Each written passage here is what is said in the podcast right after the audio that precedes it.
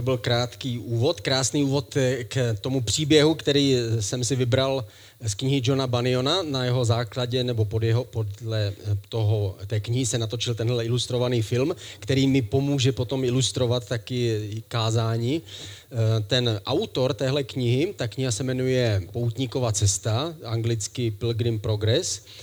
Ten autor žil v 17. století v Anglii, patřil mezi takzvané nonkonformisty, to znamená, to byli ti, kteří se rozhodli následovat jenom Bibli a nic jiného. Rozešli se s, s anglikánskou církví, která nebyla úplně jako katolická církev tady v našem, v našem středověku. Nicméně taky všechno, všichni museli být anglikáni, oni se s nimi rozešli a chtěli následovat pouze Bibli. On žil v 17. století, narodil se roku 1628, eh, žil celkem 60 let. V 16 letech on nežil jako křesťan od začátku, v 16 letech se dobrovolně přihlásil do armády, tři roky sloužil sloužil v armádě a bojoval v anglické občanské válce, která dlouho, dlouho probíhala v Anglii, boj mezi parlamentem a mezi králem. A po těch třech letech se vrátil z války domů, e, nebyl ještě pořád křesťan, v 21 letech se oženil a právě jeho manželka mu si přinesla jako věno, si přinesla nejenom Bibli, ale další, další křesťanskou knihu, která ho zásadním způsobem ovlivnila a v 21 letech eh, prožil takovou zvláštní zkušenost. Byl na, na nějaké louce a slyšel najednou hlas z nebe, který mu říkal, opustíš své hříchy a půjdeš do nebe, a nebo si je necháš a půjdeš do pekla. A on říkal, že, že to slyšel tak silně, že to s ním tak otřáslo, spojilo se to se všemi těmi informacemi, které četl v té křesťanské knížce a zatřáslo to s ním a rozhodl se, že se stane křesťanem. Stal se nejenom křesťanem, ale stal se dokonce kazatelem, začal kázat ve svém městě, které se jmenuje Bedford v Anglii, eh, kde byly, byla prostě ta církev byla malá, měla asi 12 lidí nebo 15 lidí a tam se stal kazatelem,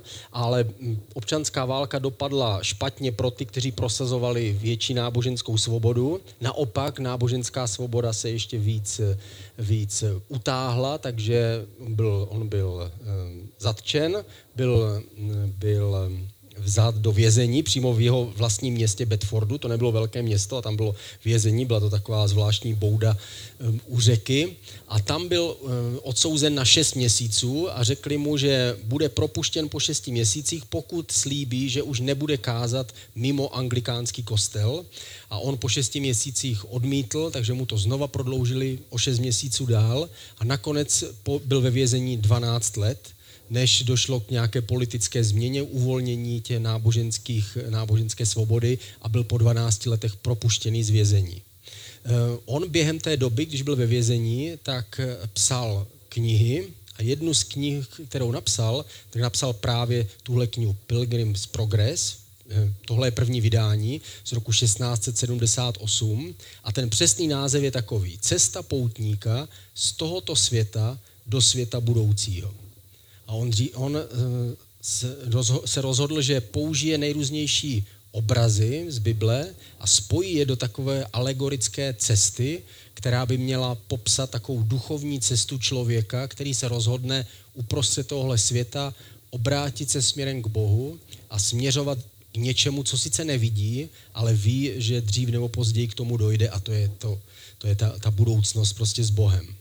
A on se rozhodl použít nejrůznější, eh, nejrůznější obrazy a nejrůznější eh, taková, takové eh, symboly z Bible a použili jako ukázku toho, co všechno člověk může zažít na té cestě za Bohem. Ta kniha byla přeložena do více než 200 jazyků a je to v Anglii považovaná jedna z nejdůležitějších knih. Myslím, že, že mimo Bibli je v Anglii považována za jednu z nejvýznamnějších křesťanských knih. A zajímavá je v tom, že ona vlastně ukazuje tu cestu, duchovní cestu člověka za Bohem pomocí obrazů z Bible. To znamená, že i dneska po těch spousta letech, tak pořád tam můžeme nacházet stejné věci. Žárlivost je pořád stejná, nevěra je pořád stejná, hřích je pořád stejný. A ty obrazy i dneska, i když nejsme v 17. století, tak nám pomáhají pochopit některé zákonitosti našeho duchovního života. Je to zajímavé, že mě, mě na tom nejvíc oslovilo to, že on vlastně ukazuje tu cestu eh, člověka, který jde za Bohem, jako cestu osamělého poutníka. On, ten, ten hlavní hrdina té knihy, on se jmenuje Christian, a ten jednoho dne se mu dostane do ruky kniha v tom příběhu, teď už jsme v tom příběhu, a ta kniha, to je jako obraz Bible, a tam on podle té knihy pochopí, že město, ve kterém bydlí, jednoho dne bude zničeno a propadne zkáze kvůli hříchům lidí, kteří tam bydlí a rozhodne se, že se z toho města vydá na cestu do jiného města, jejíž obraz našel právě v té knize. A to, to jiné město se jmenuje Nebeské město, kde žije spravedlivý král. A každý, kdo k němu přijde, tak získá, získá svobodu a e, získá nový život. A on se rozhodne vydat se na tu cestu. A mě na tom e, nejvíc zaujalo to, že křesťanský život tam není posuzovaný jako nějaké společenství lidí, kteří společně dělají nějaké náboženské skutky, ale jako soukromá cesta jednoho člověka, který jde za Bohem. On, když se vydal na cestu, tak jeho manželka s ním odmítla jít, jeho děti s ním odmítli jít a on se vydal na cestu sám a po cestě potkával lidi, kteří, někteří ho odrazovali od té cesty, někteří ho chtěli stáhnout do nějakého hříchu a někteří lidé naopak šli s ním, s tou stejnou cestou, ale stejně pořád šel sám. Je to krásný obraz eh, té naší cesty za Bohem, kdy my samozřejmě jsme církev, jsme, eh, jsme jedna duchovní rodina a přesto každý z nás jde vlastně sám.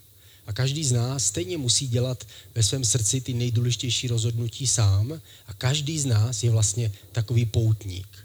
V tom příběhu ten muž se jmenuje Christian, vydá se z toho města Skázy, on to, on to nazývá město Skázy, to je jakoby ten jeho současný stav, ten jeho život, že pokud by tak žil dál, takže to skončí špatně a vydá se do světelného nebeského města.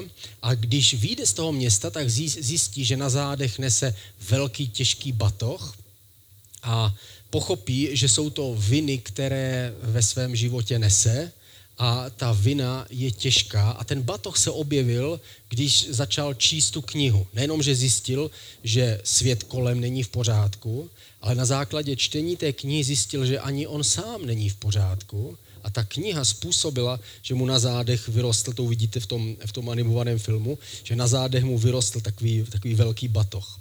Pak, když se vydal z toho města, tak potkal jednoho muže, když už nevěděl, jak dál, a kam se vydat, tak najednou se objevil jeden muž a on se ho zeptal, kdo jsi? A on říkal, já jsem evangelista. Co jsi, kdo jsi zač? On říkal, já jsem poutník a vydal jsem se na cestu do nebeského města, ale vůbec nevím, kam jít. A tenhle evangelista mu poradí, že musí jít k bráně světla, ke světelné bráně, která je úzká, kterou musí projít a když ji projde, tak nalezne věčný život. A on nevidí přesně tu bránu, vidí jenom světlo někde v dálce a vydá se, vydá se k té bráně. Po cestě musí projít močálem zoufalství, kdy, kdy je tam obraz toho, jak se topí ve svých vlastních vinách a v tom, že si uvědomuje, že si nemůže sám pomoct a že nemůže se sám zlepšit.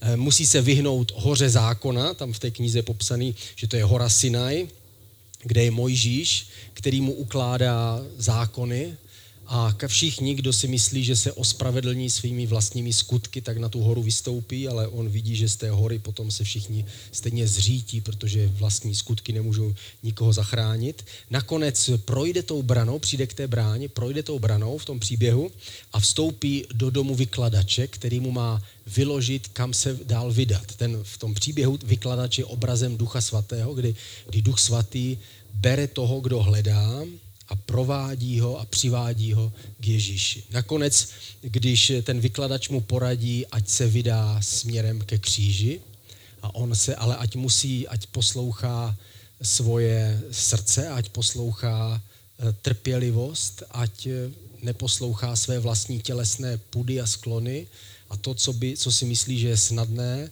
ale ať poslouchá svoje srdce a on se vydá. A skutečně uvidí, uvidí kříž a vydá se takovou kamennou cestou směrem, směrem k tomu kříži. A tam je zbavený toho břemena.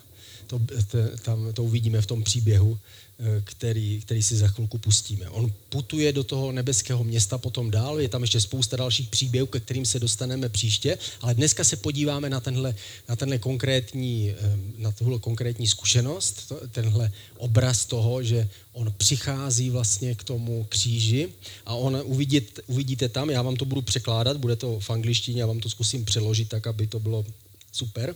Eh, on je vyslán od toho Ducha Svatého, aby následoval teda svoje srdce a následoval trpělivost a vytrvalost víry. Vydal se po té cestě, která sice nebude vypadat líp, bude vypadat hůř, ale nakonec ta cesta, která se zdá skalnatou, se nakonec stane vysvobozením pro něj. On uvidí ten kříž a ten, tam to světlo toho kříže z něho sundá ten batoh těch vin a uvidíte, jak ten, ty viny se pomalu skutálejí z toho kopce dolů až do odvaleného hrobu Ježíše Krista, tam je, tam je takový symbol odvaleného kamene u kamenného hrobu a ten, ty viny se zavalí přímo, se dokutálej až do toho hrobu Ježíše. A to břemeno vin skončí v jeho hrobě on se dívá na ten kříž a je vysvobozený a průvodcové světla, nějací andělé, ho navádí dál a říkají tak a teď tvoje viny byly sněty, Ježíš je tvůj spasitel a teď se můžeš vydat do toho, nebes, do toho nebeského města. Pak ho potká ještě spousta, spousta e, nástrah a spousta problémů a taky spousta povzbuzení, ale o tom už se zase budeme, na to zase podíváme příště. Pojďme se podívat na krátkou ukázku.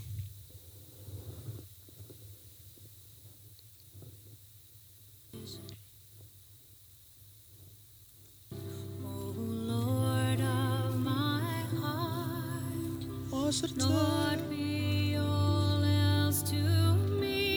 Můžete mi zapnout mikrofon? Jo, super, super.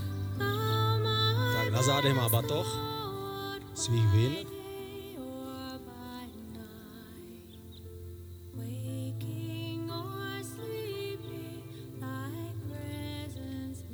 Teď přichází na rozcestí a na jednu stranu je to je cesta trpělivosti nebo vytrvalosti. A to je cesta lidské touhy nebo lidského potěšení. Teď si vzpomíná na to, co mu řekl ten. Nedívej se na to, co. A tohle, to, tohle je, je, co se potom stane později v takzvaném Lego světě.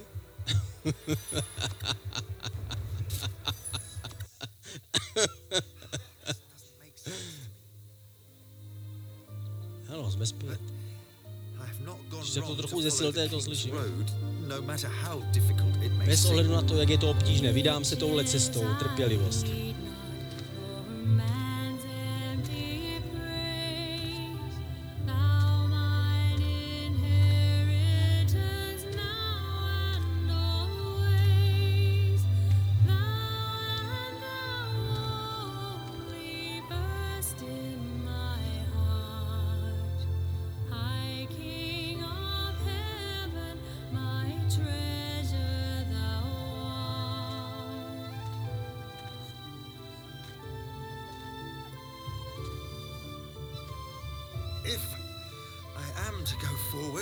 Jestli máme dopředu,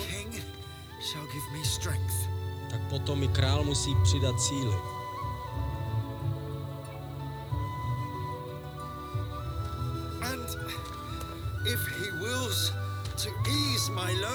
A kdyby mi ulehčil vnesení toho břemene.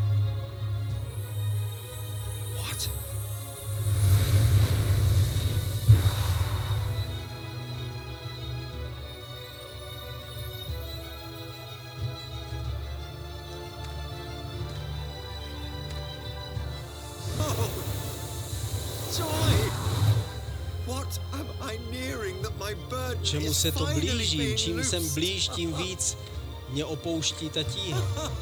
Oh,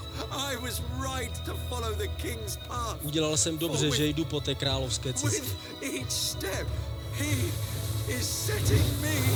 On mě vysvobozuje.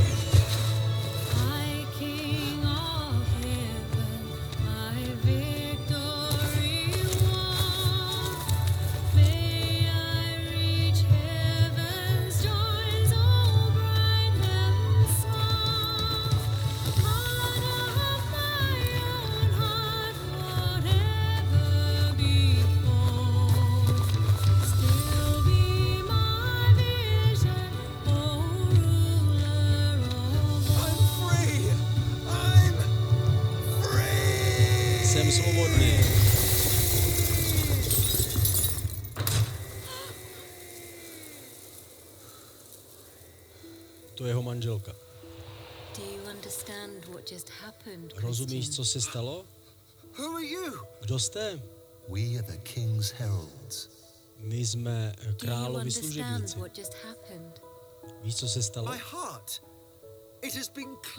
Moje srdce bylo My očištěno. king did for me what I and no one else could Můj do. král pro mě udělal He něco, has co ani já, ani nikdo jiný pro mě nemohl udělat. Zbavil mě toho He has břemene given me new life. a dal mi nový život. Indeed, he has. Ano, přesně new to se stalo. garments for a new life. Nový oblečení. The king has made you one of his own. Teď už patříš You králi walk as a prince before him, a teď budeš Christian. Chodit jako princ. My heart is overwhelmed with thanks for my filthy Srdce je rags and plné heavy burden have vděčnosti. been taken from me. že to And břemeno bylo place, ze mě sněto. Such blessing, such great blessing Je to beyond tak velké compare. požehnání, víc než si For dokážu now, popsat. continue on your journey A teď until pokračuj you ve své reach the cestě. Až dokud nedosteš, nedojdeš do toho, do toho nebeského města. Uvidíš, co všechno ještě čeká před tebe, před tebou. Tak a my budeme následovat Kristiana v jeho cestě dál. Tady vlastně jsme e, viděli ten začátek cesty, kdy on, e, není to úplně začátek toho příběhu, ale začátek jeho cesty, kdy se zbaví toho, toho břemene, pak na příští, příští neděli vstoupí do takzvaného domu, e, domu pomoci nebo domu, domu občerstvení, kde, kde najde pomoc, kde najde sílu. Ale my se podíváme na to, co všechno ukazuje tady tenhle krásný příběh. Ježíš eh, sám o sobě řekl, že on je cesta. Ban Jan použil tady tohle místo, je to Janovo evangelium 14. kapitola 4. a 6. verš a proto nazval tu, ten náš život jako cesta poutníka. My jsme ten poutník, který jde a Ježíš sám je tou cestou. Ve 14. kapitole 4. a 6. verš.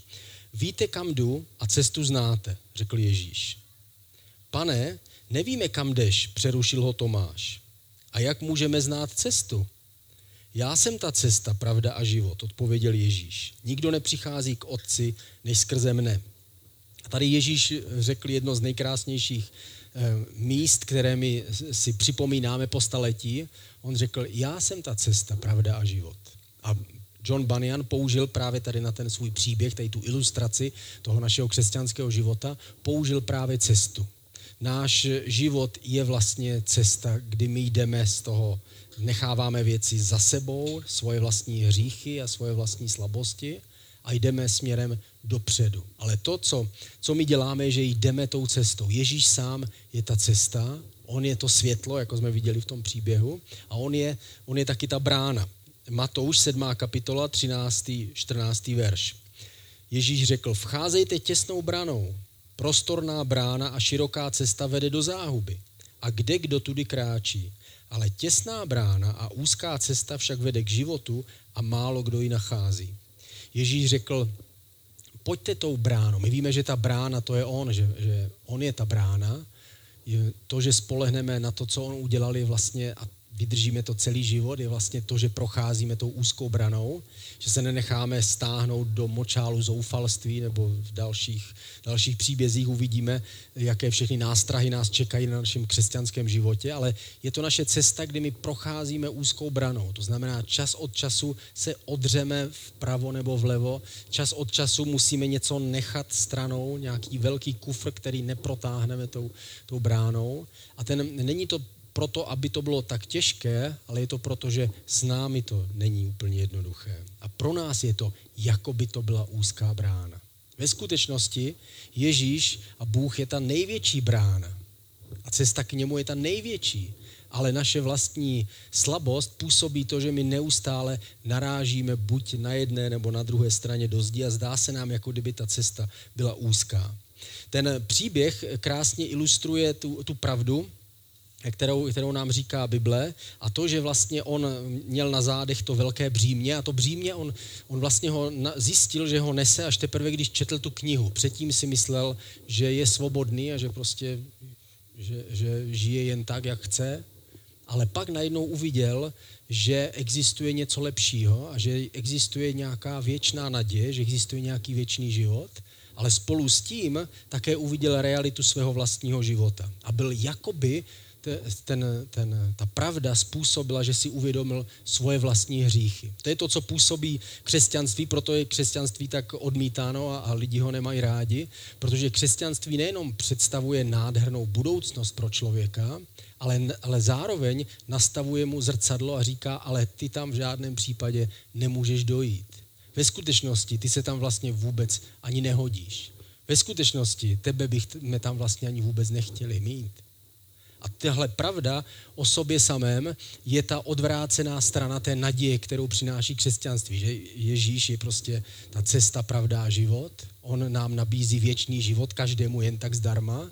Ale druhá strana toho je, že každý musí zjistit, že to břímě je tak těžké, že není schopen k, tomu, k, té, k té záchraně přijít sám. V Galackým ve třetí kapitole, ve 22. verši je to napsáno takhle. Písmo zahrnulo všechny lidi pod hřích, aby všem věřícím nabídlo zaslíbení založené na víře v Ježíše Krista.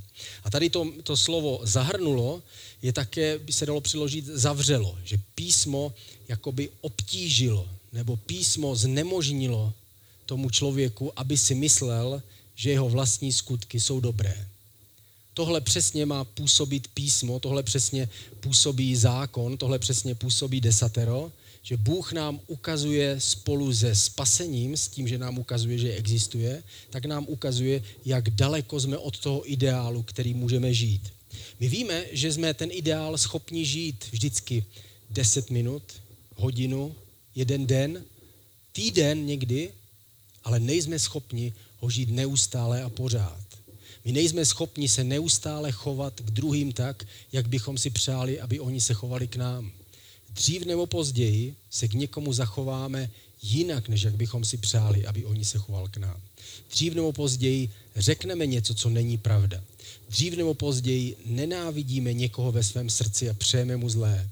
Možná to vydržíme dlouho jít po, po dobré cestě, ale nikdo nedokáže a nevydrží neustále eh, jenom žít správně. Proto, když čteme ten ideál, to je to písmo, to desatero nebo zákon, tak eh, místo, aby nás eh, osvobozovalo, tak naopak nás usvědčuje. A zjišťujeme, že my všichni jsme vlastně lháři, že my všichni jsme zloději, že všichni jsme vlastně smilníci, že my všichni vlastně děláme věci, které nejsou, i když to nikdo nevidí třeba zrovna teď, ale přesto to Ježíš dokonce řekl, když jenom v srdci budeš toužit po nějaké ženě, tak je to jako kdyby si s ní zřešil. Když jenom budeš něko, o někom si myslet, že, že je blázen a že mu přeješ něco zlého, tak je to jako bys ho zabil.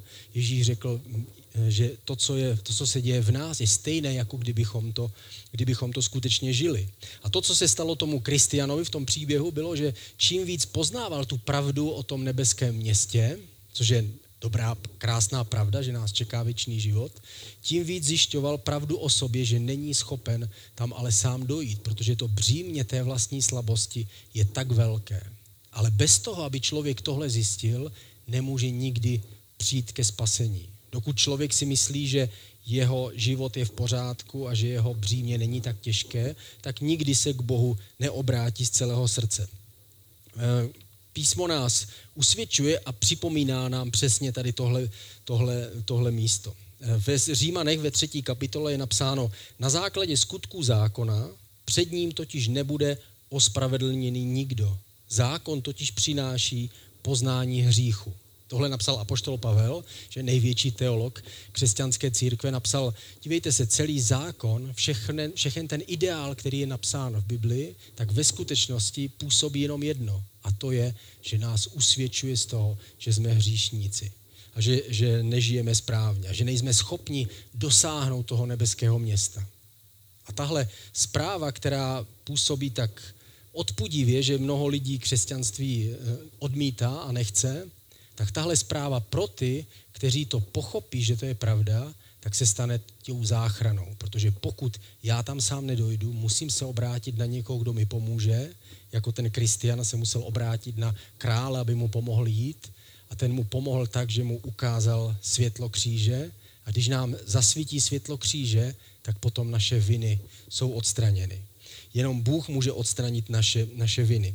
Je to podobné, ten zákon, nebo desatero, nebo, nebo to písmo, jak jsme o tom četli, bychom mohli přirovnat k silničním pravidlům, že vy řídíte taky buď s někým nebo sami a jsou různé značky. Jedna značka je třeba dej přednost v jízdě. Víme, že, že když tu značku nedodržíme a nejede žádné auto, tak se nic nestane. Ale víme, že dlouhodobě, kdybychom ji nedodržovali, tak by dřív nebo později se něco stalo. Jiná značka je například stop, to znamená zastav, musí zůstat stát. Tohle je značka, kterou úplně nesnáším. Jako vždycky, když nikdo nejede, tak prostě to, proč já nechci stát, jako já chci prostě, já jsem na cestě, já jsem poutník, já chci prostě duchovně pokračovat dál. Ale tahle, tahle značka je, znamená stop a víme, že když bychom ji dlouhodobě neposlouchali, tak znova buď sami způsobíme nehodu, nebo ublížíme někomu jinému, nebo srazíme cyklistu, nebo sami skončíme špatně. A tohle přesně jsou, jsou pra, silniční pravidla a tohle přesně je také zákon. Zákon je vydán a Bůh říká, nesesmilníš, nepokradeš, nebudeš lhát a my víme, že je to správné a přesto, když se nikdo nedívá, tak ty, tak ty značky porušujeme a překračujeme. Ideál nám ukazuje, že takhle máš neustále žít.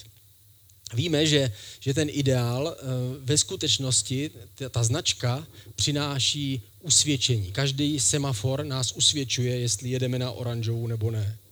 Takže nejenom, že nám ukazuje, jak by člověk měl žít, pokud chce, chce jezdit autem nebo pokud chce být součástí silničního provozu, ale také nám naopak nám ukazuje, nastavuje zrcadlo vždycky, když my to porušíme. Někdy nám přijde fotka od policajtů, ale i když nepřijde, tak stejně víme vždycky, že ta, ta značka vlastně byla zároveň pro nás upozorněním, že jsme to porušili. Představte si, kdyby někdo mohl kontrolovat všechny naše, eh, každou minutu našeho pobytu za, za volantem. A pak každý týden bychom šli někam někam na policajty a tam prostě si to projel nějaký stroj a zjistil, co jsme v kterou minutu dělali. Potom to, tohle není to, co si, co si přejeme. A e, s Bohem a se zákonem je to ale ještě náročnější. Bůh totiž ví nejenom každý náš skutek, ale dokonce zná každou naši myšlenku našeho srdce a ví všechno a dokonce se to všechno zapisuje v nás. Bůh do nás vložil takové, takovou zvláštní duchovní paměť, jmenuje se svědomí. A jednoho dne na základě toho svědomí Bůh bude soudit každého člověka. Na základě jeho skutků a jeho porušení. Každé porušení svědomí zůstává zapsáno v nás. A jednoho dne budeme jako, jako jeden velký, jako jedna velká nepřečtená kniha a ukážou se všechny naše přestupky. Pokud nám je někdo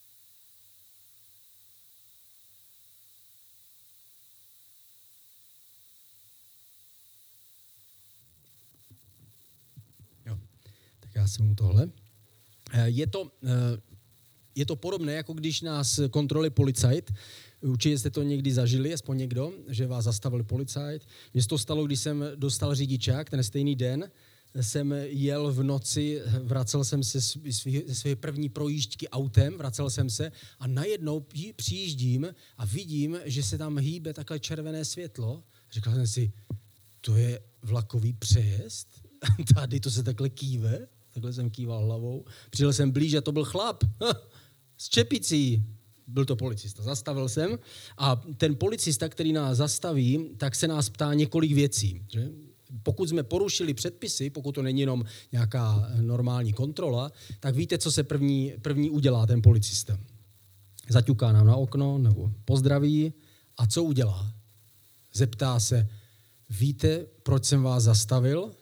Víte, co jste udělal? Ptá se nás, jako bychom to měli vědět. Já nevím, co jsem udělal. Já řeknu, já nevím, co myslíte. Jako když jsem byl na policajtech a paní se mě ptala, ta policajtka se mě ptala, poznáváte se na téhle fotografii, že jste to vy? A já jsem se jí ptal, tak já nevím, co myslíte, jsem to já? co mi radíte, abych řekl, jsem se jí zeptal. A ona řekla, já vám nic radit nemůžu, jste to vy. No, tak jsem to já, no, protože jsem křesťan, takže jsem to prostě musel. Ale zkusil jsem to. A protože se zeptá, víte, co jste udělal? A my řekneme, no, jako, já jel jsem trošku rychlej, třeba.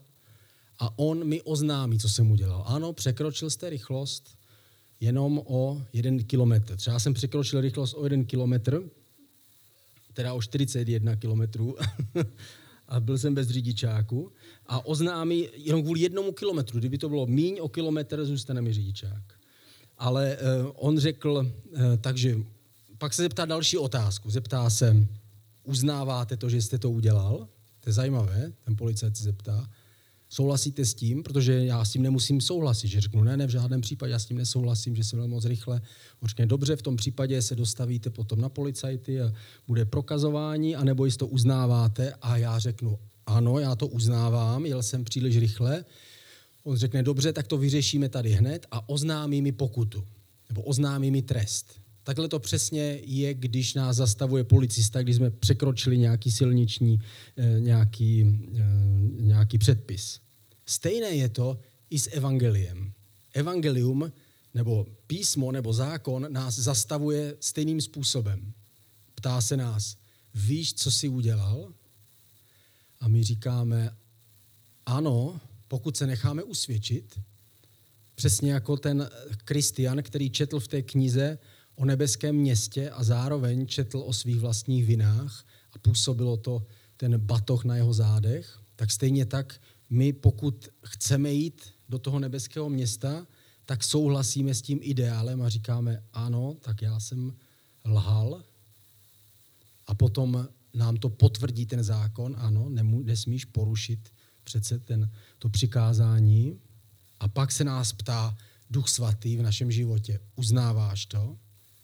A to je ta těžká, nejtěžší otázka lidského rodu. Uznáváš to? Ptá se Duch Svatý. Znova a znova a znova. Po generace, po staletí, v nejrůznějších civilizacích, v nejrůznějších, na nejrůznějších e, místech celého světa se ptá lidí v různých okamžicích jejich života. Uznáváš to? A my máme možnost to neuznat a odvolat se k soudu, a potom dokážeme, dokážeme svoje srdce zatvrdit a zatvrdit svoje svědomí, anebo uznáváme a potom slyšíme oznámení toho trestu. A víme, že za každé překročení toho ideálu je smrt. Možná jste četli Mojžíšův zákon, kde za každý druhý, druhý překročení, třeba za znásilnění někoho, za krádež a tak dále, za mnoho různých špatných věcí byl trest smrti. Oni ho sice příliš nepraktikovali, eh, židé, ale měli si tím připomínat, že každé přestoupení toho ideálu vlastně je konec. Je to jako kdybych byl, jako jsme mluvili minulou neděli o nevěstě, jako kdybych byl zasnoubená nevěsta svému ženichovi a pak je jedno, jestli jsem měla jednoho milence nebo patnáct milenců. Prostě pokud mám nějakého milence, nejsem hodna toho, abych přišla v den svatby k tomu ženichovi.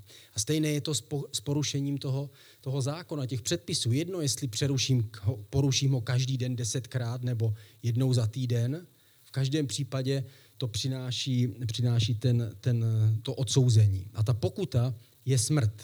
Ale kdybychom to zase vrátili zpátky k tomu policistovi, tak představte si, kdyby ten policista řekl, takže trest je 2000 korun za to, že jste jel bez dálniční známky. Jo, zkoušíme milosrdenství jo, a, a, zkoušíme nějak apelovat prostě na jeho solidaritu a teď je válka jo, prostě a tak dál. A on, eh, on ale řekne, ne, je to 2000 korun, ale pak řekne, ale víte co, dnešní den náš policejní ředitel řekl, že zaplatí všechny pokuty všech, kteří se provinili. Takže stačí, když to přijmete.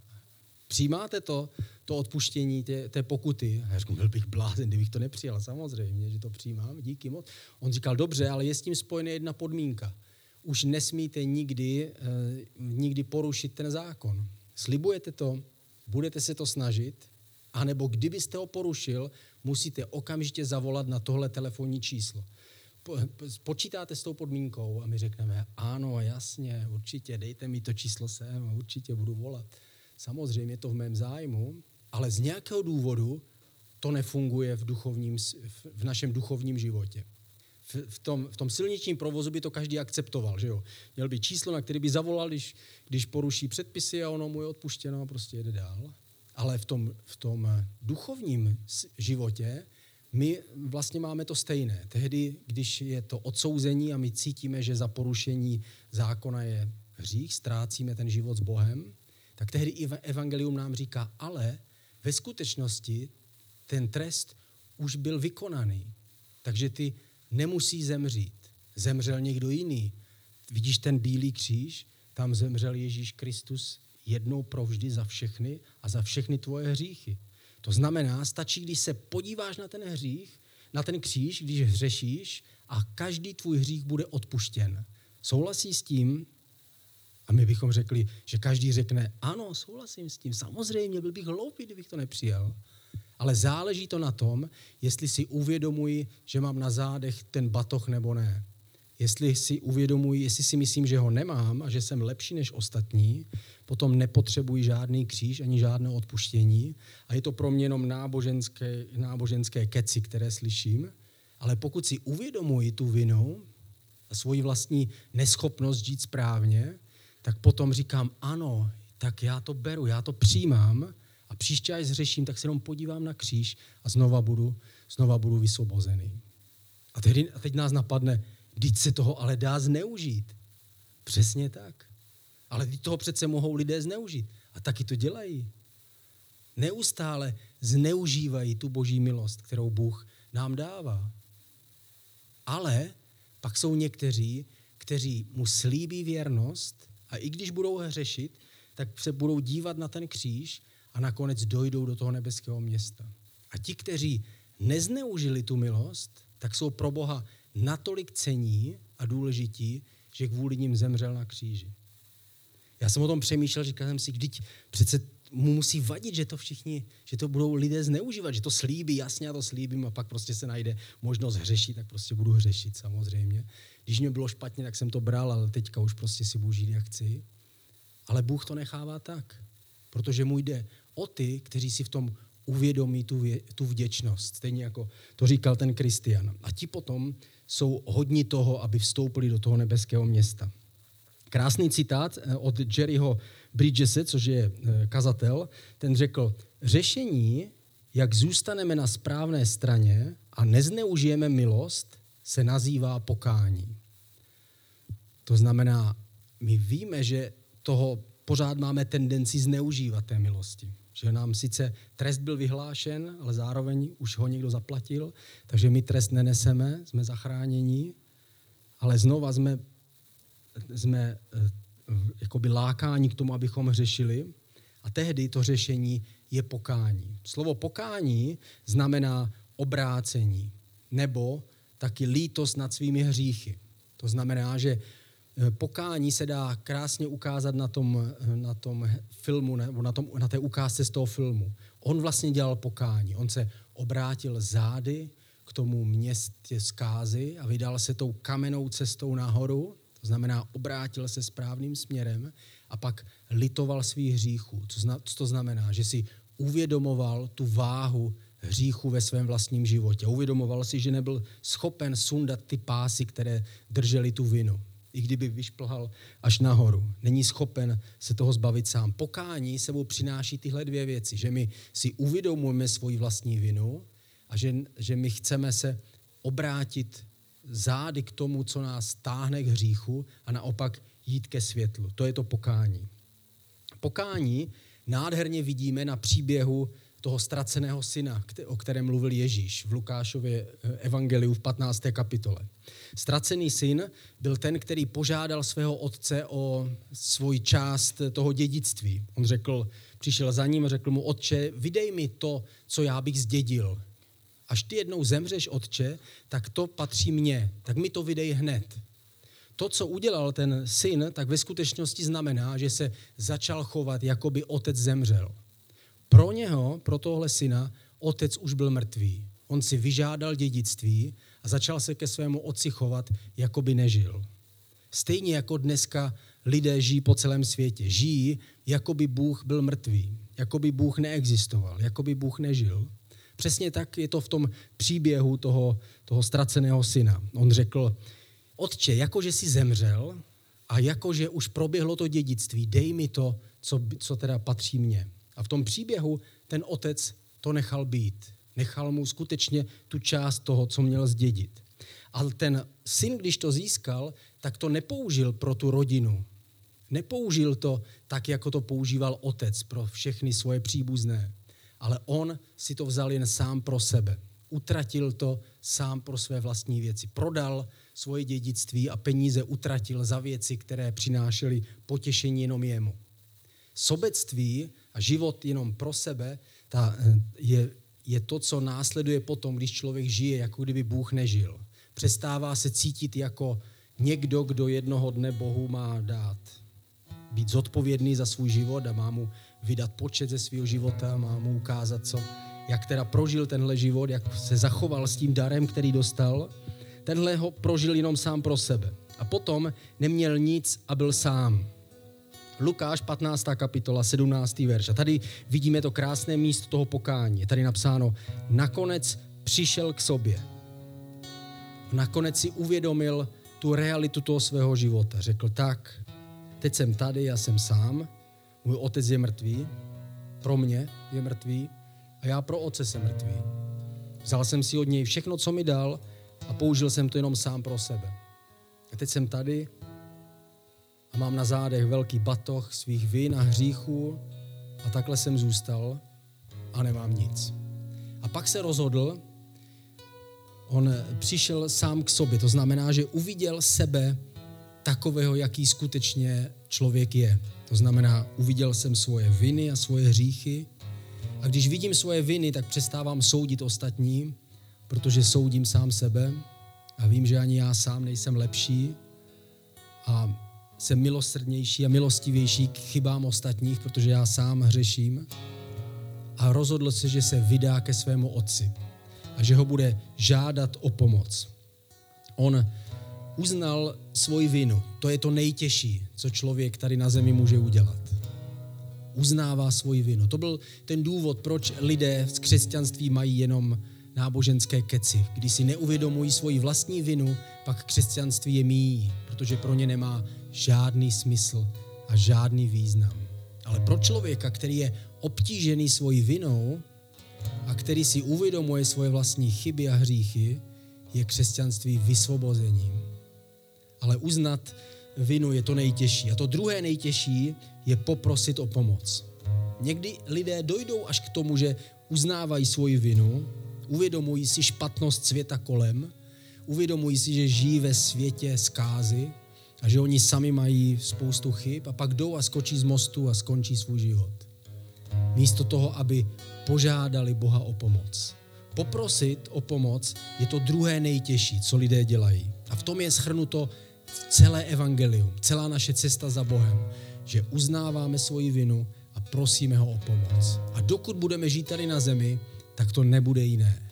Neustále si budeme uvědomovat čas od času svoji vinu budeme ho prosit o pomoc. Jednoho dne nám bude 89 let a budeme si uvědomovat svoji vinu a budeme ho prosit o pomoc a naše oči se zavřou a my vstoupíme do toho nebeského města. Otec ho přijal, jakoby ožil, jakoby mrtvý ožil. Je to v Lukáši v 15. kapitole, 22. až 24. verš. Otec však nařídil svým služebníkům, přineste nejlepší šaty a oblečte ho. Navlékněte mu prsten a obujte ho. Přiveďte vykrmené tele a poraste je. Jezme a oslavujme, neboť tento můj syn byl mrtev a ožil.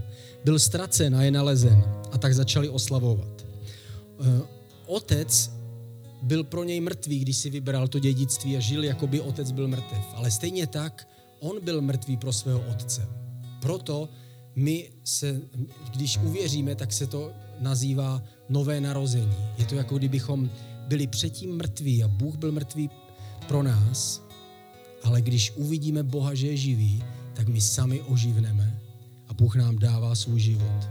Otec byl pro něj jakoby mrtvý a tak on byl mrtvý pro otce. Když člověk umírá bez toho, aby uviděl živého Boha a přijmu ho do svého života, tak pokračuje ve svém bytí jako ten mrtvý, jako ten ztracený, jako ten, jako by Bůh pro něho nežil.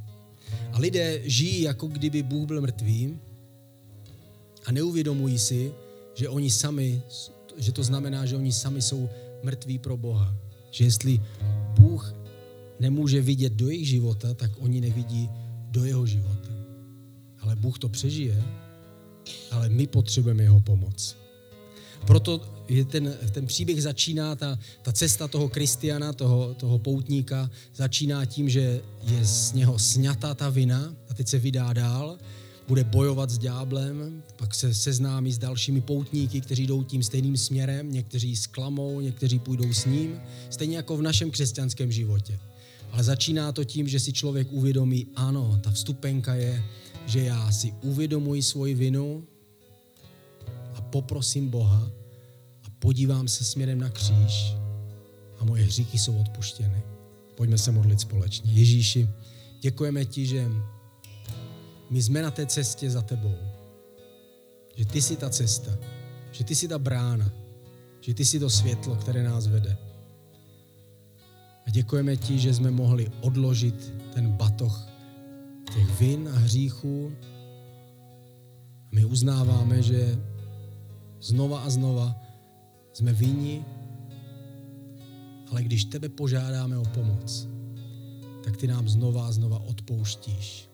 Protože tam, kde se rozšířil hřích, tak ještě víc tvoje milost. Když uznáváme svoje chyby, ty jsi spravedlivý a odpouštíš nám. Tak my ti děkujeme za tvůj kříž, který září stejně jako v tom příběhu, který jsme viděli. A děkujeme ti, že naše vina se zakutálila až do toho tvého hrobu, protože za, za ní si zemřel. Tak ti děkujeme, že jsme teď spravedliví, čistí, že máme to nové, nové oblečení, ten prsten synovství, který znám navlékl. A teď patříme tobě. A protože ty jsi živý, tak si obživil nás. Děkujeme ti za ten nový život, který jsi nám dal.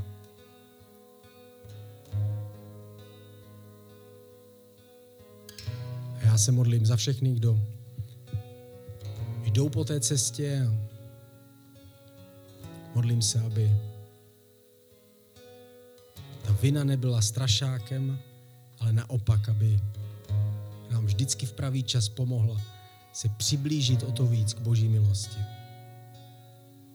Ať naše hříchy se pro nás stanou tím, co nás přivádí ke kříži.